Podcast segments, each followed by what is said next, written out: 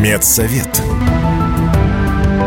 Все, что вы хотели знать о медицинских открытиях, новых лекарствах и даже врачебных тайнах. В студии Вероника Борисенкова в эфире программы «Медсовет». Будем говорить о медицинских открытиях, новых лекарствах, врачебных тайнах. Узнаем последние новости из мира медицины, неизвестные факты об известных болезнях и, конечно, будем общаться с экспертами и врачами. Здоровые новости. Росздравнадзор заблокировал почти 1200 сайтов, продающих препараты для абортов. Как отметили в ведомстве, подобные средства применяют строго по назначению и только в лечебном учреждении под наблюдением врача. А ранее Минздрав опубликовал законопроект об учете препаратов для прерывания беременности. Ведомстве отмечает, что так хотят бороться с продажей этих средств без рецепта. Россияне назвали главный источник стресса на работе. По мнению 15%, это плохое отношение начальства. 14% опрошенных считают, что на них негативно сказывается поведение коллег. Низкий уровень заработка нервирует каждого пятого. Об этом говорится в исследовании сервиса Superjob. Также выяснилось, что 4% респондентов испытывают стресс из-за неправильно поставленных задач и невыполнимых сроков. 3% назвали перегрузку и поведение клиентов. 2% указали на бардак в компании. Опрос также показал, что женщины чаще страдают из-за плохого отношения руководства и конфликтов с коллегами, мужчины из-за непрофессионализма тех и других. Российские ученые создали искусственный интеллект для выявления депрессии по голосу. По словам психотерапевта Дмитрия Петелина, речь человека с депрессией, как правило, более медленная, менее эмоционально окрашена. Искусственный интеллект сможет уловить это и обнаружить первые признаки заболевания. Однако точный диагноз может поставить только врач. В перспективе разработчики планируют выпустить приложение для телефона, тест для самодиагностики, который станет доступен всем. Я только спросить.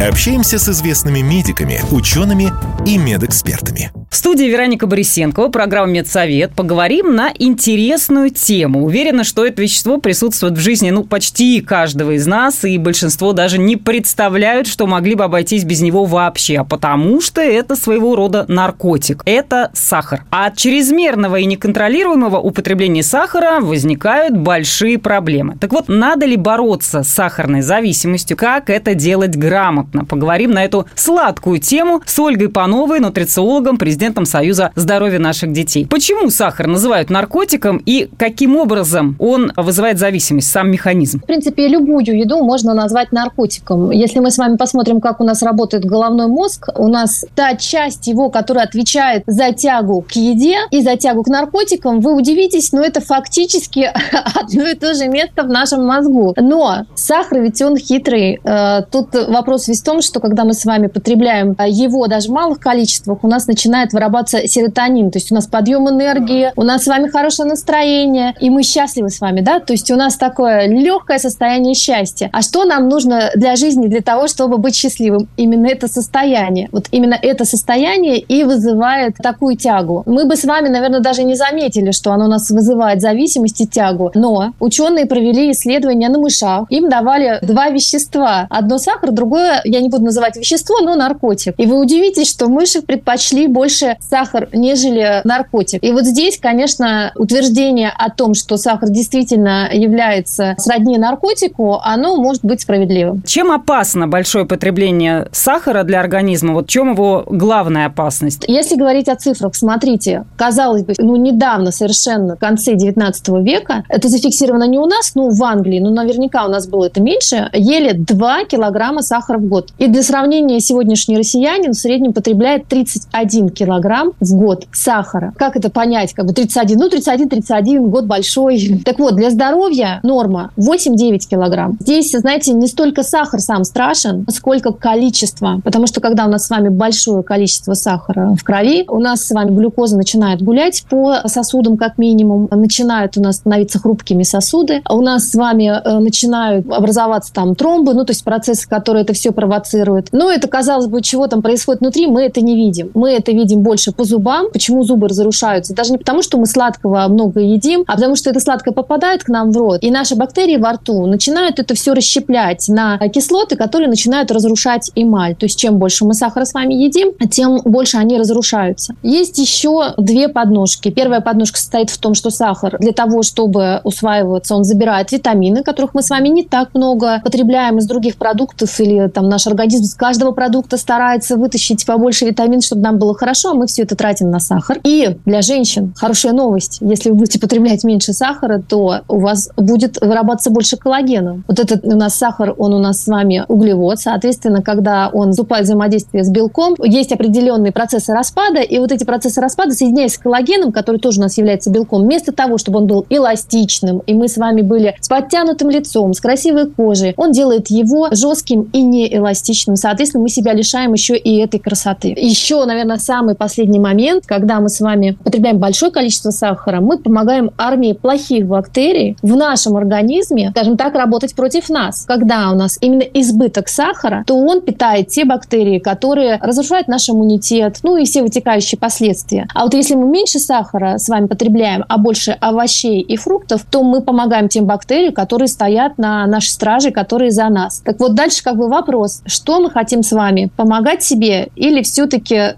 воевать против себя? И еще я слышала, что сахар – это благотворная среда для развития, ну вот как раз о том, о чем вы говорили, стафилококков, и как следствие тоже вот те же прыщи и высыпания на лице, это тоже зачастую от излишнего употребления сахара. У нас, э, когда сахар поступает в организм, вырабатывается достаточно большое количество инсулина для того, чтобы у нас глюкоза в клетки попадала. И если его очень большое количество, организм считает, что это воспалительный процесс происходит. И он раз, и это все на кожу высыпает в качестве различных прыщей, акне, ну и так далее. И, соответственно, если вы хотите, чтобы, опять же, у вас э, кожа была чистой, ровной и красивой, то, конечно же, надо потреблять меньше сахара. Ольга, а как тогда вычислить свою норму? Очень сложная ситуация. Очень сложная почему? Потому что даже если, например, вы решите, все, завтра я сахар не ем, это не факт, что вы его не будете потреблять. Потому что мы с вами потребляем достаточно большое количество продуктов именно промышленного производства. А сахар – это у нас с вами натуральный консервант. Мало того, например, если вы поговорите с шеф-поваром, то любой шеф-повар вам скажет, что он в любое блюдо, даже которое может быть для вас неожиданное, добавляет сахар, потому что для него важен баланс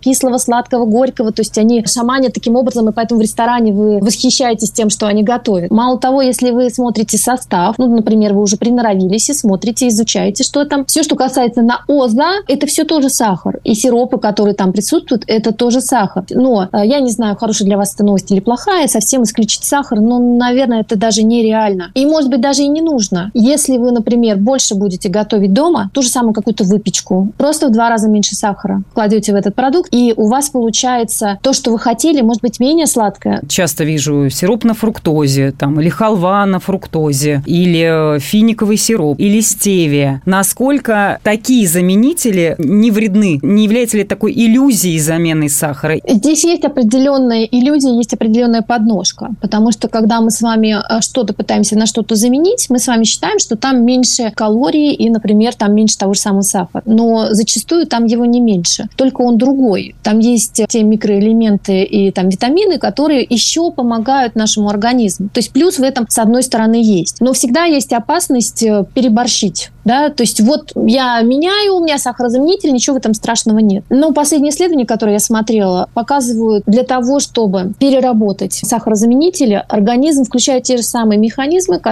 включают для переработки сахара. Только он не получает ту же самую глюкозу, которая ему нужна. И, соответственно, получить диабет второго типа благодаря сахарозаменителями можно даже больше, чем с сахаром. Надо во всем соблюдать меру. Насколько фрукты и ягоды заменяют сахар? Там же тоже очень много сахарозы, фруктозы, которые также калорийны. В ягодах большое количество витаминов различных. Я бы, честно говоря, если хочется ягоды есть, например, даже до 8 часов, ягоды как бы с удовольствием потребляли. Ну, может быть, кроме клубники. Но то, что касается фруктов, здесь есть такая опасность. Давайте даже на примере просто яблок. У нас с вами есть яблоки красные, есть яблоки зеленые. Если вам уж очень захотелось э, яблоко съесть, например, вечером, съешьте зеленое яблоко, потому что там в полтора раза больше всего, что нужно вашему организму, и меньше сахаров. Если у нас зеленые фрукты э, какие-то, то там меньше сахара, нежели в красных, оранжевых, рыжих. То радугу просто для себя такую составляете, и все, что касается достаточно ярких таких фруктов, их можно до 4,5 спокойно есть и радоваться жизни, опять же, в небольших количествах. Ольга, а вот все-таки если нашлись такие смельчаки, иногда в соцсетях вижу, что они есть, люди, которые, как они говорят, полностью отказались от сахара. Насколько это безопасно, не вредно для организма и для мозга? Я больше чем уверена, что они отказываются от добавленного сахара. Это тот сахар, который мы добавляем сами себе в еду или который добавляют производители в те продукты, которые мы с вами потребляем. Полностью отказаться от сахара, который у нас находится в молоке, а во фруктах, в овощах у нас с вами тоже сахар есть. Мы с вами, ну, никак не можем. То есть человек не может, в принципе, без сахара. Я, честно говоря, не демонизировала бы сахар именно вот так, что просто кошмар. Дело-то не в сахаре, а дело все-таки в нашей жадности и в нашем неуемном аппетите. Так даже если вы просто начнете сокращать количество не только сахара, но и, например, еды, раз захотели, половиночку съели, раз половиночку съели. Мало того, если вы переходите на то, что у вас большое количество овощей в питании, вам и десерт потом не понадобится. Когда мы с вами меньше сахара потребляем, у нас обновляются наши с вами рецепторы. Сахар все-таки забивает ваши рецепторы, вы меньше вкусов ощущаете. Ну, буквально это происходит через 21 день, когда вы потребляете меньше сахара, то у вас обновляются эти рецепторы, и у вас вообще совершенно другая жизнь. Вы совершенно по-другому начинаете чувствовать все разные вкусы. Вот просто проэкспериментируйте. С нутрициологом, президентом Союза здоровья наших детей Ольгой Пановой провели сладкий разговор на тему, так ли вреден сахар, можно ли от него отказаться полностью и нужно ли это вообще делать. Медсовет. Все, что вы хотели знать о медицинских открытиях, новых лекарствах и даже врачебных тайнах. В эфире программа «Медсовет» в студии Вероника Борисенкова. Говорим о медицинских открытиях, новых лекарствах, врачебных тайнах и в том числе узнаем много интересного из истории медицины. Медицинские истории. Отправляемся в прошлые века, чтобы узнать, как появлялись болезни и лекарства – Эту болезнь считают одной из самых смертоносных в истории, она до сих пор способна вызывать эпидемии и приводить к летальным исходам. Были времена, когда в мире, до введения вакцинации, каждый год она убивала около двух миллионов человек. Это корь. Описания кори встречаются в очень древних исторических документах. Так, например, в китайских записях X века до эры уже упоминается о жаре, кашле и сыпи, очень похожими на корь. Но первым, кто рассказал о ней в научном смысле, был арабский врач Розес в IX веке нашей эры. Он описал заболевание как яркую красноту лица, которая начинается с щек и распространяется на остальную часть тела, сопровождаясь высыпаниями и лихорадкой. Ну а первое подробное описание кори в современной медицинской литературе опубликовал английский медик Томас Сайкс в XVIII веке. К тому времени корь стала одной из наиболее распространенных инфекционных болезней в Старом и Новом Свете. Вообще история этого заболевания включает в себя множество эпидемий, которые происходили на протяжении многих веков. Так корь стала причиной большого количества смертей в Северной Америке после контакта с европейскими поселенцами в 17 веке. Европейцы завезли новый, совершенно незнакомый для коренного населения вирус. В результате до 90% аборигенов погибли. Во время эпидемии кори в 18 веке, начавшейся в России, заболело более 1 миллиона человек. Почти половина, 400 тысяч, скончались.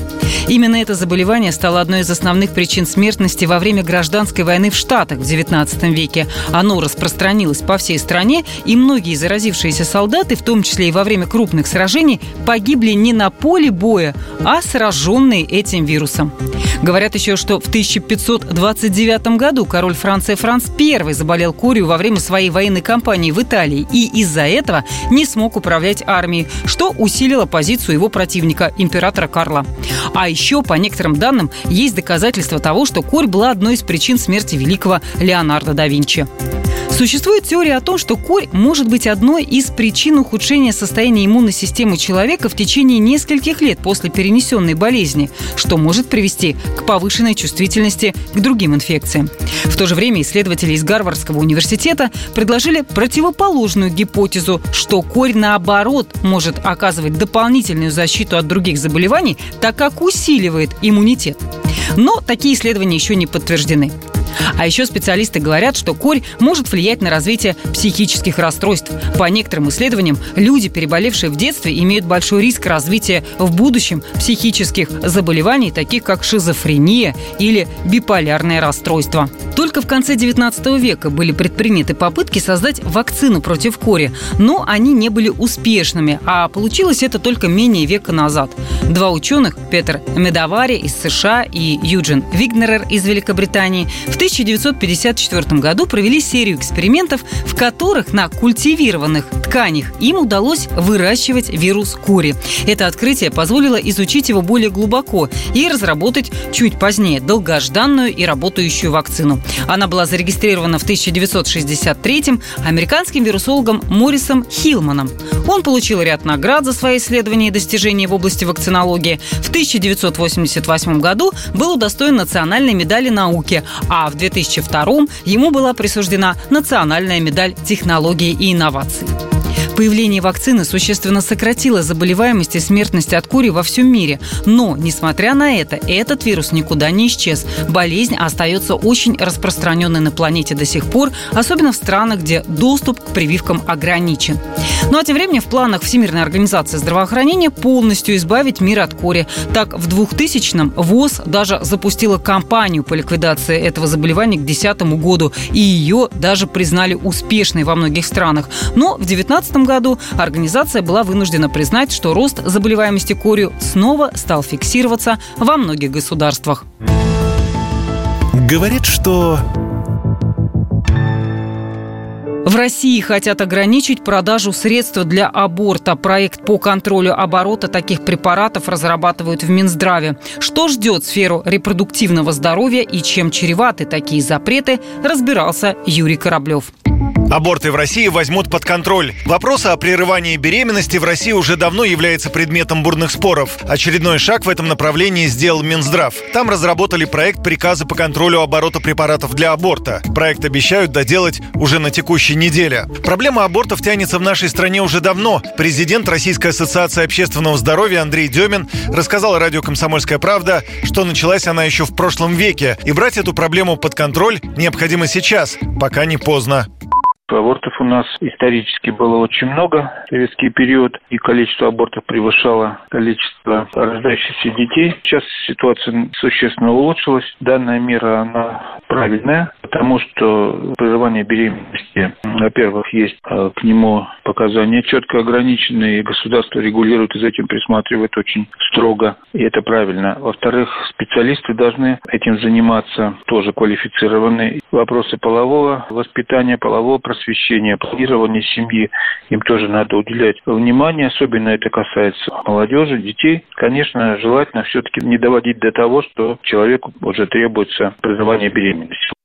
Об ограничении продажи препаратов для абортов в аптеках еще в мае 2020 года говорила тогдашний уполномоченный при президенте России по правам ребенка Анна Кузнецова. В июне этого года она же, но уже на посту вице-спикера Госдумы, предложила не выдавать частным клиникам лицензии на аборты. Однако такие ограничения и запреты могут, наоборот, негативно сказаться на сфере репродуктивного здоровья. Такое мнение в беседе с радио «Комсомольская правда» высказала эксперт Всемирной организации здравоохранения врач-акушер-гинеколог Любовь Ерофеева любые запреты, ограничения, барьеры имеют очень высокую степень коррупциогенности.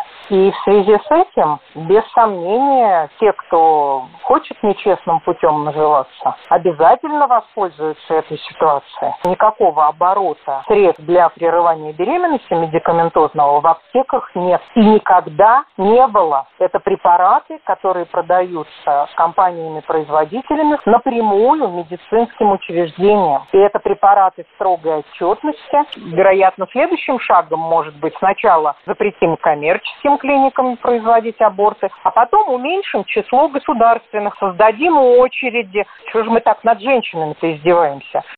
В феврале этого года глава Минздрава Михаил Мурашко заявил, что за последние 10 лет число абортов в стране снизилось более чем вдвое. По его словам, в прошлом году от прерывания беременности отказались 44 тысячи россиянок. Поэтому положительные шаги в сторону повышения рождаемости есть. Надо лишь с умом подойти к этой проблеме и решать ее комплексно. Юрий Кораблев, Радио «Комсомольская правда». А мы продолжаем. Это программа «Медсовет». Все самое важное, интересное и неизвестное из мира медицины. А еще здесь можно получить советы и рекомендации от специалистов, не записываясь на прием. Без рецепта.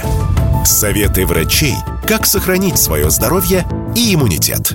Врачи дали рекомендации туристам, которые отдыхают в странах с аномальной жарой – Турции, Греции, Италии и других. Важно избегать пребывания на открытом солнце, особенно с 11 утра до 17.00. Иначе потом это обернется не только солнечным ударом, но и проблемами с кожей и иммунитетом. Не злоупотреблять жирной пищей, сделать упор на фрукты, овощи, зелень, полезные напитки, сократить употребление алкоголя. Загорать только под тентом и носить широкополую шляпу даже во время купания – не пренебрегать солнцезащитными очками и кремом с высоким фактором, ходить в белой одежде, отражающей солнечные лучи, не оголяться, защищать плечи и грудь. Пить теплый чай. Он лучше утоляет жажду и восполняет водно-солевой баланс. От холодной воды лучше воздержаться, а мороженое можно, но маленькими кусочками. Максимально на жарком солнце можно находиться полтора часа с перерывами на отдых. На правах рекламы. Вы наверняка слышали о существовании микробиоты. Это ансамбль невидимых бактерий в нашем кишечнике. В научном мире все чаще звучит мнение, что именно микробиота в ответе за то, что мы часто болеем, не можем похудеть, чувствуем депрессию и упадок сил. И грамотно воздействуя на этот невидимый орган, можно многое изменить. Для этого нам доступны два средства. Сбалансированное питание с отказом от сверхпереработанных продуктов и пробиотики – препараты с полезными бактериями, которые производят ферменты, переваривают еду и препятствуют размножению вредных бактерий-агрессоров. Если вы покупаете пробиотик, изучите его состав.